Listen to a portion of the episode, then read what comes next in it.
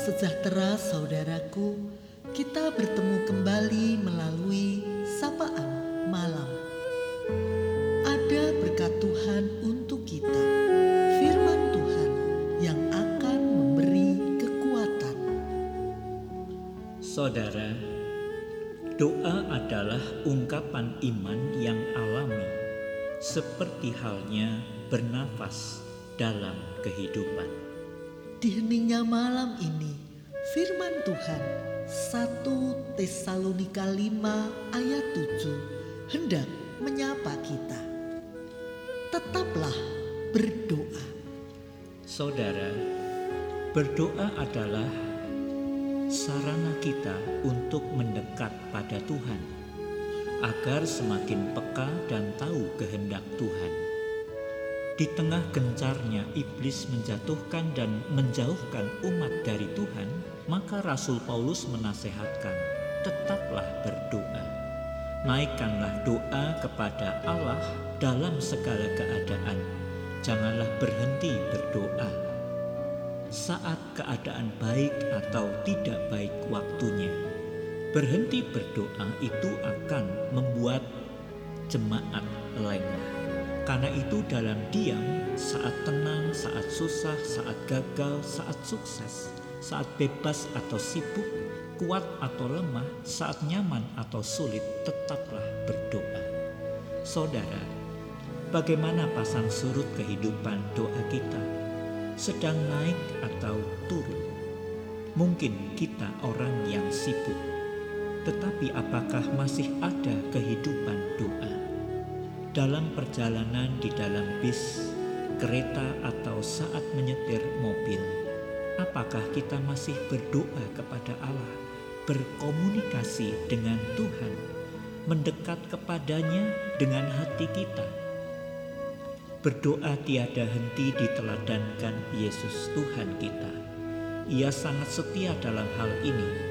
Justru pada saat Yesus sibuk, ia mencari waktu untuk menyendiri dan untuk berdoa, untuk membangun hubungan dengan Bapaknya di sorga. Saat dalam pencobaan Yesus mengingatkan, berjaga-jagalah dan berdoalah agar kamu tidak jatuh ke dalam pencobaan. Ini adalah kata-kata Yesus yang kita dengar di Taman Getsemani di Bukit Saitun. Berdoa tanpa hentinya dapat menjauhkan umat dari godaan-godaan setan karena semakin kita dekat dengan Allah, setan semakin kuat berusaha memisahkan kita dari Allah. Jadi berdoa terus-menerus tanpa henti adalah cara yang efektif untuk jauh dari godaan setan. Doa membuka jalan bagi kita untuk kuat dalam iman dan memberi kemenangan. Ketika bangsa Israel berperang melawan orang Amalek di Rafidim, Musa saat itu berdoa di bukit dan mengangkat tangannya ke atas. Tangan Musa menjadi lelah. Saat tangannya turun, maka kalahlah umat Israel. Harun dan Hur memperhatikan keadaan ini. Mereka menopang kedua tangan Musa supaya tetap terangkat dan Israel memenangkan pertempuran itu. Peristiwa tangan Musa tersebut mengingatkan kita bahwa tanpa Tuhan kita tidak bisa berhasil. Doa adalah satu-satunya cara agar segala sesuatu berakhir menjadi kemenangan atau keberhasilan di dalam Tuhan. Karena dengan berdoa bukan kita saja. Ada karya Tuhan yang menentukan. Mungkin persoalan kita belum terselesaikan. Pada suatu saat masalah kita mungkin juga belum menjadi masalah yang tuntas.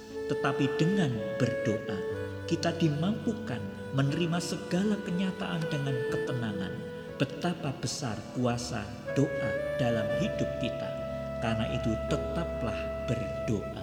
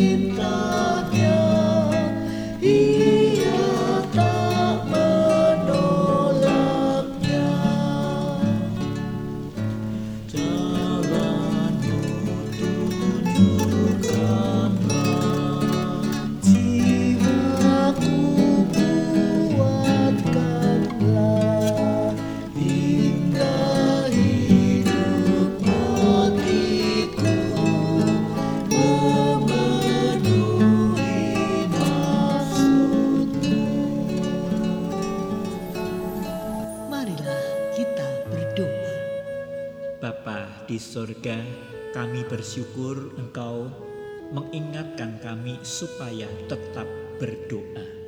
Engkau membuat kami supaya waspada dan bergantung kepadamu. Terima kasih Allah, terima kasih Roh Kudus.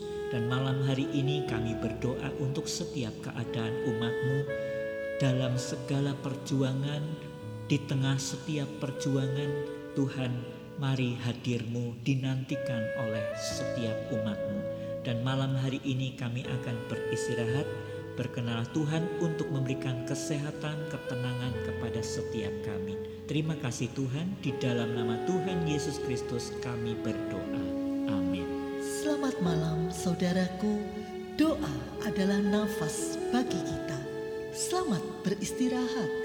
Tuhan Yesus memberkati.